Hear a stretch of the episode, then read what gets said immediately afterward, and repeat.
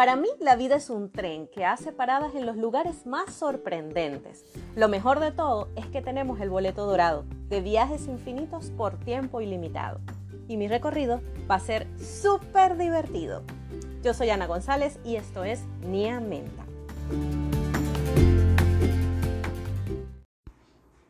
Hola pequeños, les doy la bienvenida al episodio 8 de la temporada 2. ¿Qué hacer para emprender?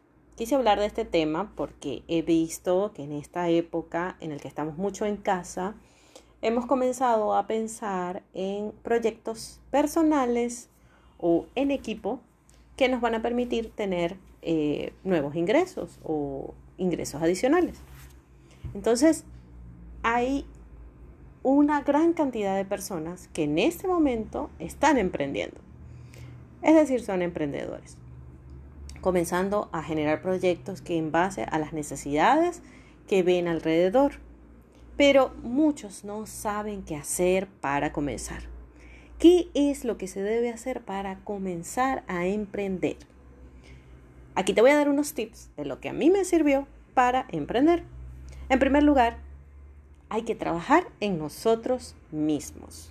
Tenemos que, primero que nada, desarrollarnos como persona para luego comenzar a trabajar en un proyecto personal. ¿Por qué? Porque si no conocemos cuáles son nuestras debilidades, cuáles son nuestras fortalezas, cuáles son nuestras oportunidades y nuestras amenazas, jamás en la vida nos vamos a dar cuenta de lo que podemos llegar a ser.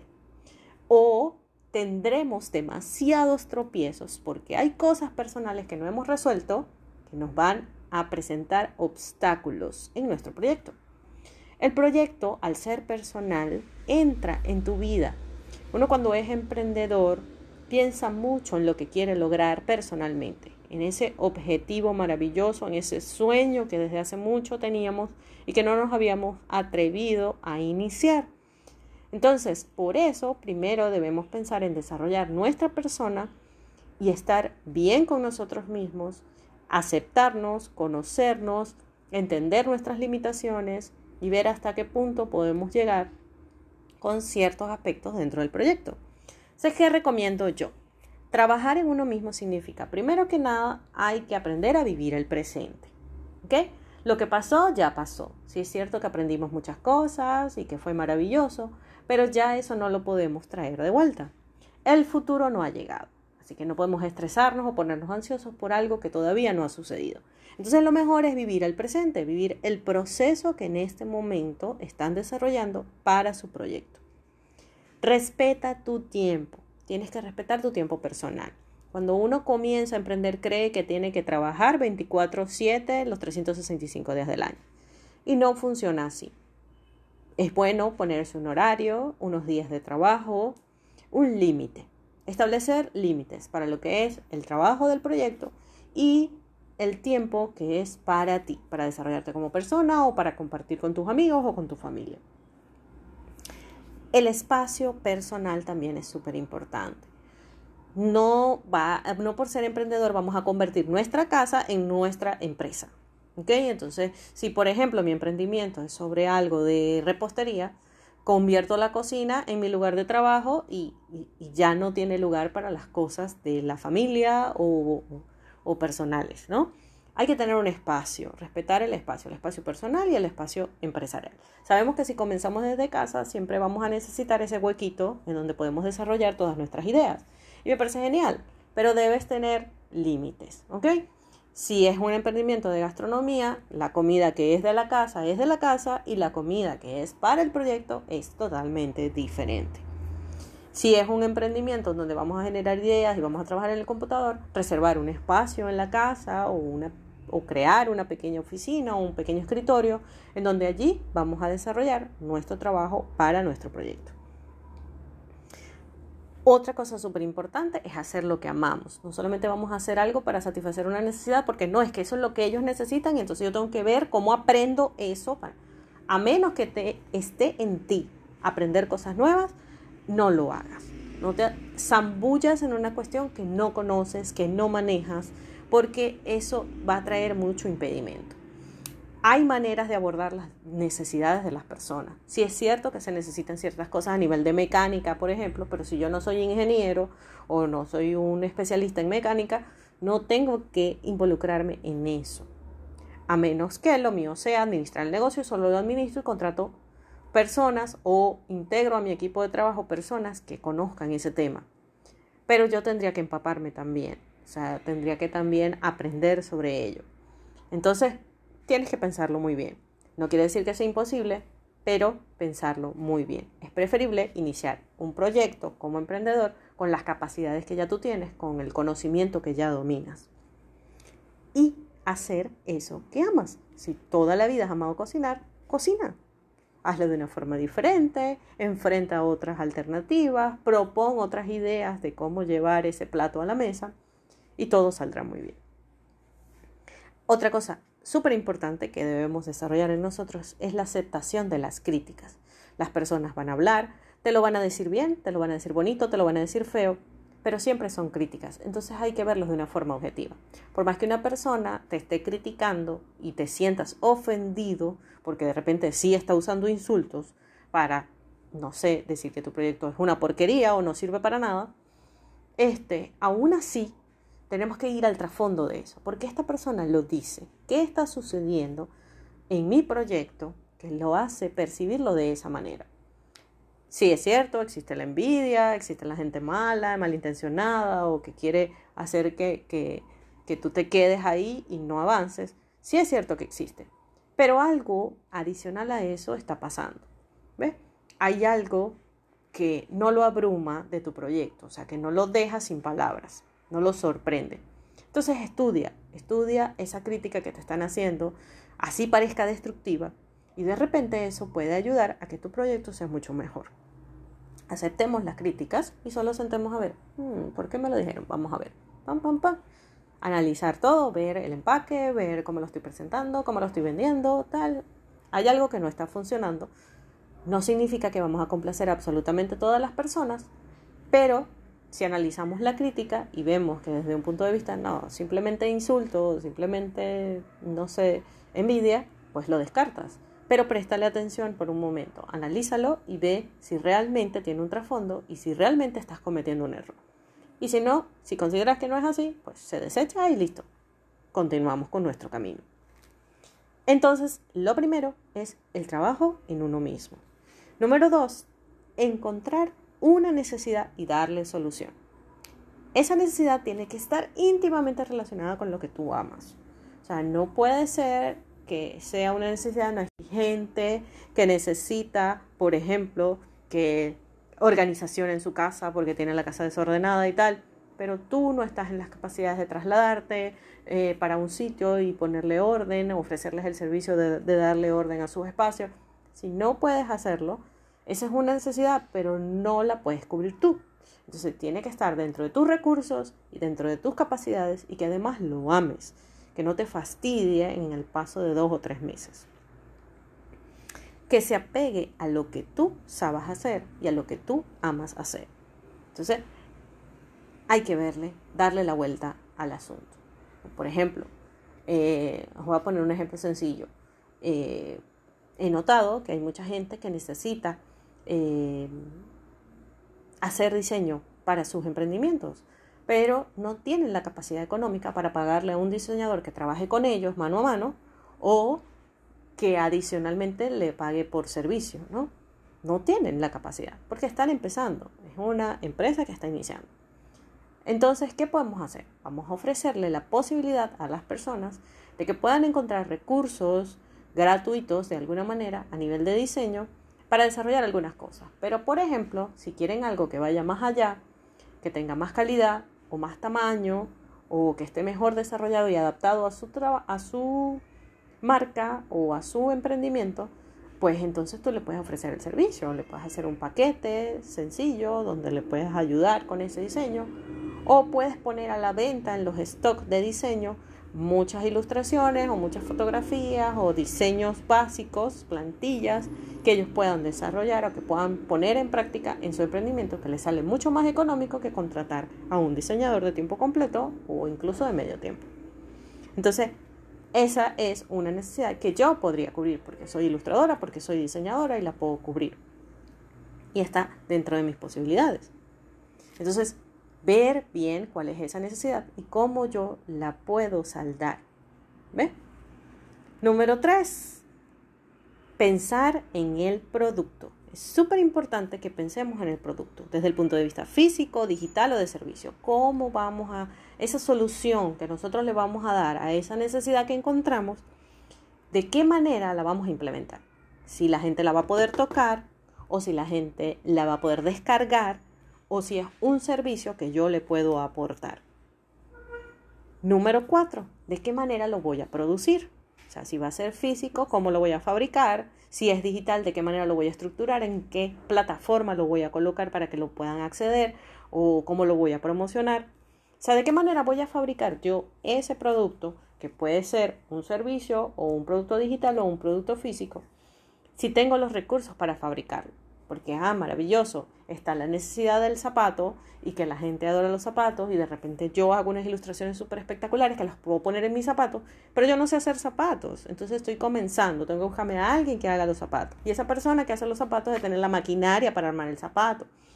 De paso, yo tengo que ver en dónde voy a colocar ese zapato. O sea, son muchas características que uno tiene que eh, observar antes de realmente darle solución a esa necesidad. Pero ¿qué pasa si hay gente que realmente ya tiene la maquinaria, que tiene cómo producirlo, pero no sabe cómo darle un look a ese zapato? O sea, de qué manera lo vamos a desarrollar a nivel visual. O sea, para que la gente le atraiga, qué colores están de moda, cómo lo combino. Entonces ahí es donde entramos nosotros como diseñadores, a apoyarles en ese sentido. Entonces, la necesidad se puede saldar de una manera, pero tiene su límite, ¿ok? No significa que porque seamos emprendedores tenemos que cubrir todos los pasos del producto, porque podemos nosotros iniciar con una etapa del producto y después culminar la producción con otras personas que hacen ese trabajo muy bien y que tienen todos los recursos, ya sea de maquinaria o de materiales, para elaborarlo. Número 5. Costos. Esto es súper importante. Porque, ¿qué pasa? Que cuando iniciamos un emprendimiento en nuestra casa, pensamos que porque utilizamos el servicio eléctrico o de agua o de gas de nuestra casa, no, eso no tiene ningún costo, ¿no? Me sale gratis porque lo hago desde mi casa. Pues no funciona así. Resulta que ahí sí hay que pensar un poquito en el futuro, porque en un futuro, si yo hago cupcakes para la venta, yo tengo que pensar que esa harina que saqué de mi mercado tiene un costo, que ese, esa electricidad eh, cuando yo enciendo la luz de mi cocina tiene un costo, que el gas que utilizo para el horno donde voy a, a cocinar mis cupcakes o los voy a hornear tiene un costo. Todo tiene un costo. Incluso la mano de obra de mi persona tiene un costo, porque el día que yo no lo pueda hacer voy a necesitar a alguien que lo haga y esa persona me va a cobrar. Entonces, desde un principio tenemos que comenzar a pensar en esos costos. ¿Qué debemos invertir? Si tenemos que comprar un horno, por ejemplo, para los cupcakes, o si tenemos que comprar materiales, ¿no? Esa es la, la inversión tiene que ver con los recursos que necesitamos. Puede ser la maquinaria o el espacio donde voy a trabajar, cómo lo voy a acondicionar, si lo tengo que dividir de la casa o no. O sea, todo lo que tiene que ver con la preproducción, antes de empezar a hacer mis cupcakes. Luego viene la parte de producción, que es cuando fabrico, y ahí si necesito la materia prima, los materiales, implementos, ¿no? herramientas que vaya a usar. Y finalmente la postproducción, que tiene que ver con la parte de, de, cómo lo voy a envolver, cómo lo voy a empacar, qué envase va a tener para que la gente lo vea. Y bueno, más adelante vienen otras etapas como la de promoción, porque nada hago con tener un producto y decir sí, yo lo hago y se lo cuento a mis amigos, pero si yo no lo promociono de alguna manera, si yo no lo pongo a la vista de las personas, nadie lo va a conocer. Y finalmente, después que promocionamos el proceso de venta, todo eso tiene un costo. ¿Por qué? Porque en algún punto yo voy a dejar de hacerlo para comenzar a administrar mi negocio. Entonces, yo necesito ponerle precio a todo, a esa persona que me va a vender, a esa persona que me va a promocionar, qué recursos va a necesitar, etcétera, etcétera, etcétera cuánto me cuesta hacerlo, en cuánto lo voy a vender. Eso también, la estructura de costo me va a permitir entender cuánto realmente estoy poniendo para eh, que ese producto se haga realidad y a partir de allí voy a ver cuál es el porcentaje que le voy a agregar de ganancia. Ese porcentaje que le voy a agregar debe ser equivalente a una nueva inversión de materia prima para hacer más cupcakes y debe ser equivalente a una parte que debe quedar como ganancia para el emprendimiento, que puede servir no solamente para invertir, sino para satisfacer necesidades básicas de quien dirige el emprendimiento. Entonces, hay que prestar especial atención en esos costos. Entonces, no, bueno, para que salga más económico, entonces yo voy a sacrificar mi salario, pero ajá, después cómo compro mi comida. Yo necesito comer para poder vivir bien, para estar sano, para poder dirigir mi negocio. Entonces, mi salario es importante dentro de los costos. ¿Ok? Entonces son cosas que no debemos obviar solo para abaratar el costo. Si hay algo que no está funcionando porque el precio me está quedando muy caro al final, debemos de volver atrás y revisar los materiales en donde lo estamos comprando, si lo compramos al mayoreo o en mayor cantidad de repente nos sale más económico, o si cambiamos de proveedor de repente lo conseguimos más económico, o si de repente nos ponemos creativos con los ingredientes y usamos unos que sean más naturales o que sean menos costosos, que sean eh, más sencillos, comenzamos con un producto más básico. Todo eso hay que estudiarlo de tal forma que tú puedas establecer un precio competitivo pero que al mismo tiempo cubra todos tus gastos. La inversión sabemos que sí es algo que se va a ir eh, devolviendo con el paso del tiempo. Entonces la inversión, por ejemplo, si yo quiero recuperarla en un año, yo tengo que contabilizar que en esos 12 meses esa inversión sea recuperable. Ese, ese horno que compré, o esa batidora que compré, los implementos para hacer mis cupcakes, ¿no? que estoy poniendo como ejemplo el cupcake, eh, yo tengo que ver que en un año yo pueda recuperar eso que invertí en esas máquinas, que ya no me pertenecen, que pertenecen al emprendimiento o a la empresa que, queramos abrir. Hay otro punto importante después de manejar todo lo que son costos, que eso ya es algo más de ponerse en números, que si nosotros no estamos capacitados para eso, busquemos asesoría de un contador, de un administrador o de una persona que ya haya trabajado en un emprendimiento y que haya manejado costos. Eso nos va a ayudar muchísimo para darnos luz, para orientar, porque debemos estar enterados. Si somos los que dirigimos el emprendimiento, tenemos que estar enterados de cómo se calcula todo esto. Número 6, tener supervisión y control. Esto es muy importante.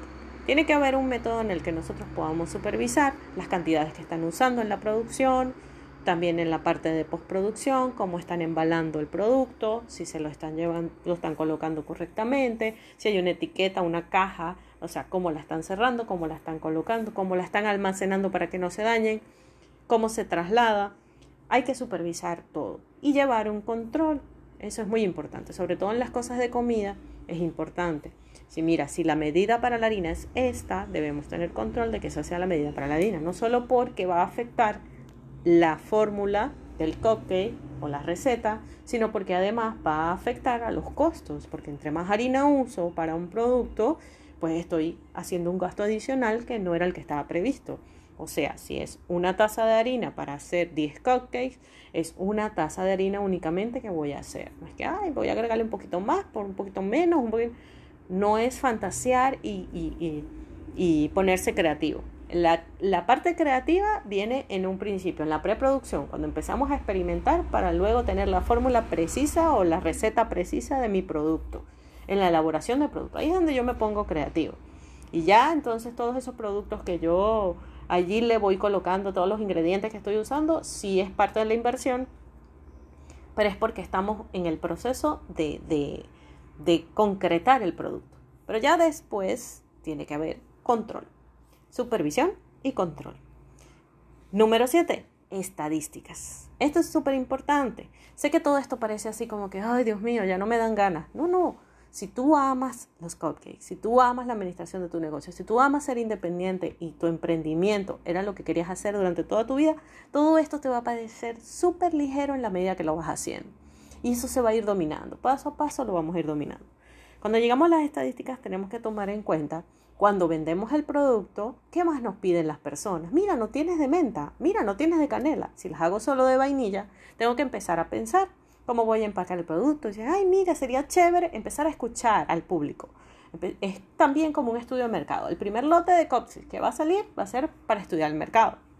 Entonces, que las personas puedan ver si de repente el empaque era de dos o de cuatro, eh, uno de vainilla, uno de chocolate, uno de canela y otro de menta o red velvet, que a la gente le gusta mucho. Por ejemplo, ¿no? Eh, surtido o no, mira, a mí me gusta más que los empaques sean individuales, o sea, de un solo sabor cada empaque. También se vale.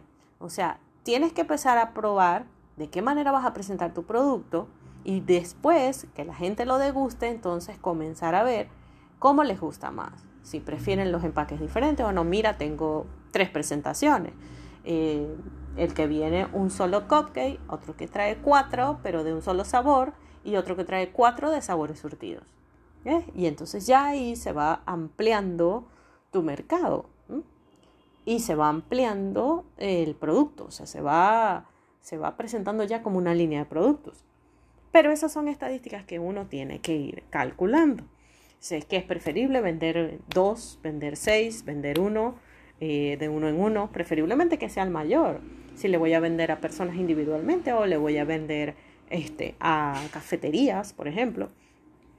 Eso, esas son las estadísticas, de qué manera va saliendo tu producto y cómo se va manejando. Si les gusta la presentación que tienen en ese momento, de repente en empaque transparente para poderlo ver y no en una caja que, no que no puedas visualizar el producto por dentro, porque le da más confianza lo transparente. Todo eso hay que irlo estudiando y tú lo vas mejorando y después que van saliendo los lotes y vas experimentando con eso, entonces te das cuenta. Pero si no tienes estadísticas de eso, o sea, si no comienzas a hacer como una pequeña encuesta, así sea preguntando de boca en boca y que luego tú vas anotando ahí, bueno, me dijeron esto, les, tantos les gustó, eh, a tantas personas les gustó esto. ¿Entiendes? Manejar estadísticas. Si le vendiste a 20 personas, de esas 20 personas, 10 le gustaron los sabores surtidos y otras 10 le gustaron el sabor individual. Y casi todos querían el empaque de 4 y no de 1. Entonces ya no los vendes de 1 en 1, los vendes de 4 en 4. Y así sucesivamente. Ya finalmente, entonces cuando ya tenemos determinado todas esas estadísticas y ya sabemos, ya estudiamos el mercado, qué es lo que quiere, hacemos un plan de producción. Entonces decimos, bueno, ya ahora voy a producir tanto, necesito tanto dinero para producir esta cantidad. Este, tengo que, cuántas tengo que vender para poder obtener ese dinero e invertirlo en materia prima para poder desarrollar los empaques que yo sé se van a vender. Eh, y finalmente, Después de, todo eso que tengamos el plan de producción, entonces salimos a la venta de nuevo y comienza otra vez el ciclo, en donde volvemos a estudiar. Ya después de varios lotes tú te das cuenta cuál va a ser tu mejor canal de producción o mejor canal de ventas, o si es mejor venderle a las cafeterías, o de repente abrir un kiosquito tú mismo y entonces venderlos al mayor y al de tal. O sea, ya es una cuestión que ya se va a ir viendo con el tiempo, manera que vas produciendo. Y hay un aspecto muy importante, que es el último, número 9, ¿dónde está lo legal? ¿Ok? Existen registros, patentes, derechos de autor, eh, existen muchos aspectos legales que debemos tomar en cuenta.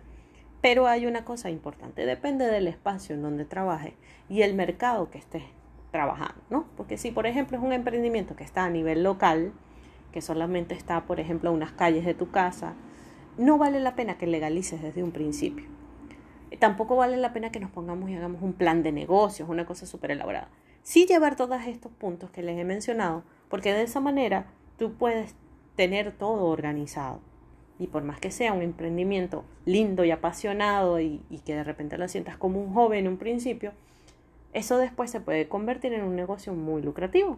Entonces, si está organizado desde el primer momento, todo va a salir bien. Entonces, sí es importante lo legal, pero pienso yo, desde mi punto de vista, después de mi experiencia, yo no legalizaría nada hasta que realmente vea que el producto está caminando, eh, que yo vea que realmente ese emprendimiento está tomando ese rumbo de empresa. Eh, porque ¿qué pasa? La idea es maravillosa, es muy bonita, pero también tenemos que tomar en cuenta que hay mucha gente que ya ha inventado esas cosas, que muchas de las ideas que nosotros podamos tener en cualquier otra parte del mundo o incluso en nuestra misma ciudad, ya alguien pensó en eso. ¿Por qué? Porque estamos expuestos a la misma información, porque estamos expuestos a los mismos estímulos, porque vemos las mismas necesidades en nuestro alrededor. Entonces es probable que ya me enfrente a competencias súper fuertes que estén a mi alrededor, que yo no conocía que existían porque no me había metido en el campo, y una vez que esté adentro es que las conozco. Entonces la cosa se hace difícil, se hace cuesta arriba. O sea, pensar realmente, siempre que sea en el ámbito que uno ama, pero pensar realmente si ese emprendimiento tiene la capacidad para convertirse en una empresa realmente. Hasta que lleguemos a ese punto, entonces no busquemos asesoría legal. Otra cosa, no tratemos de hacer las cosas por nosotros mismos, busquemos asesoría legal. Yo me informaría también con otros emprendedores del mismo ámbito, eh, personas que también están en la gastronomía, que han escrito sobre eso, qué artículos hay. No en otros países, sino en nuestro país. Aunque bueno, en algunas veces lo de otros países también puede funcionar en nuestra, en nuestra localidad, ¿por qué no? Pero sí estar muy pendiente este, de lo que sucede, de cómo se maneja, de si realmente tiene el potencial para convertirse en empresa. Hay empresas que han comenzado como ventas de tostones, por ejemplo, vi una empresa en Maracaibo que empezó solo vendiendo tostones y ahora tienen toda una línea de productos maravillosa de snacks. Entonces hay que ver hasta dónde nos lleva. Pero también hay empresas que empezaron vendiendo sábanas y finalmente se convirtieron en una empresa que vende uniformes médicos. O sea, está en el mismo ámbito de lo textil, pero pasaron de un producto del hogar a un producto profesional. O sea, dos cosas completamente distintas. Entonces, hay que verle la cara al asunto, ser analítico y un poco objetivo, ser realista. ¿Realmente esto va a funcionar? ¿Realmente se está vendiendo? ¿La gente de verdad lo quiere? ¿Se propaga? ¿Está creciendo? ¿Tengo más pedidos de lo que debiera? ¿Qué está pasando? Si realmente se va a convertir en una empresa, legalizamos. Si no, nos podemos quedar así un buen tiempo hasta que realmente veamos, le veamos el queso a la tostada, como se dice coloquialmente. Bien, estos son algunos tips que, bueno, realmente pienso yo es cada uno de los pasos por lo que uno, por lo que uno tiene que, llegar cuando empieza con su, su pequeño negocio o su emprendimiento. Son, es un consejo que les doy. Si necesitan asesoría, no hay problema. Pueden pasar por mi casita en Instagram, arroba niamenta. Pero esta es como para dar luz de cómo comenzar. Primero trabajar en nosotros y posteriormente todos los demás puntos que mencioné que me parecen súper importantes cuando tenemos un emprendimiento. Espero que les haya dado mucha luz y que puedan crear ideas maravillosas, espectaculares, que de verdad satisfagan necesidades importantes en su localidad, en su, en su ciudad y incluso en su país. Que les vaya muy bien, les deseo muchísimo éxito como emprendedores sé que ese es el futuro, lo local. Entonces vamos a ponerle nuestro empeño porque sé que podemos lograrlo. Y no nos dejemos caer por, por tropiezos o obstáculos o algunos errores que cometamos. Aprendamos de ellos y sigamos adelante. Bien, gracias por escucharme. Este espacio llega a ustedes gracias a la gente maravillosa de Come Flor, una marca que hace bolsos, carteras y uniformes que pueden encontrar en Instagram, arroba vive Flor o en su web www.vivecomeflor.com. Gracias por acompañarme y recuerden que si se pone difícil, siempre pueden tomarse una tacita de té. Y si es de menta, mucho mejor. Bye bye.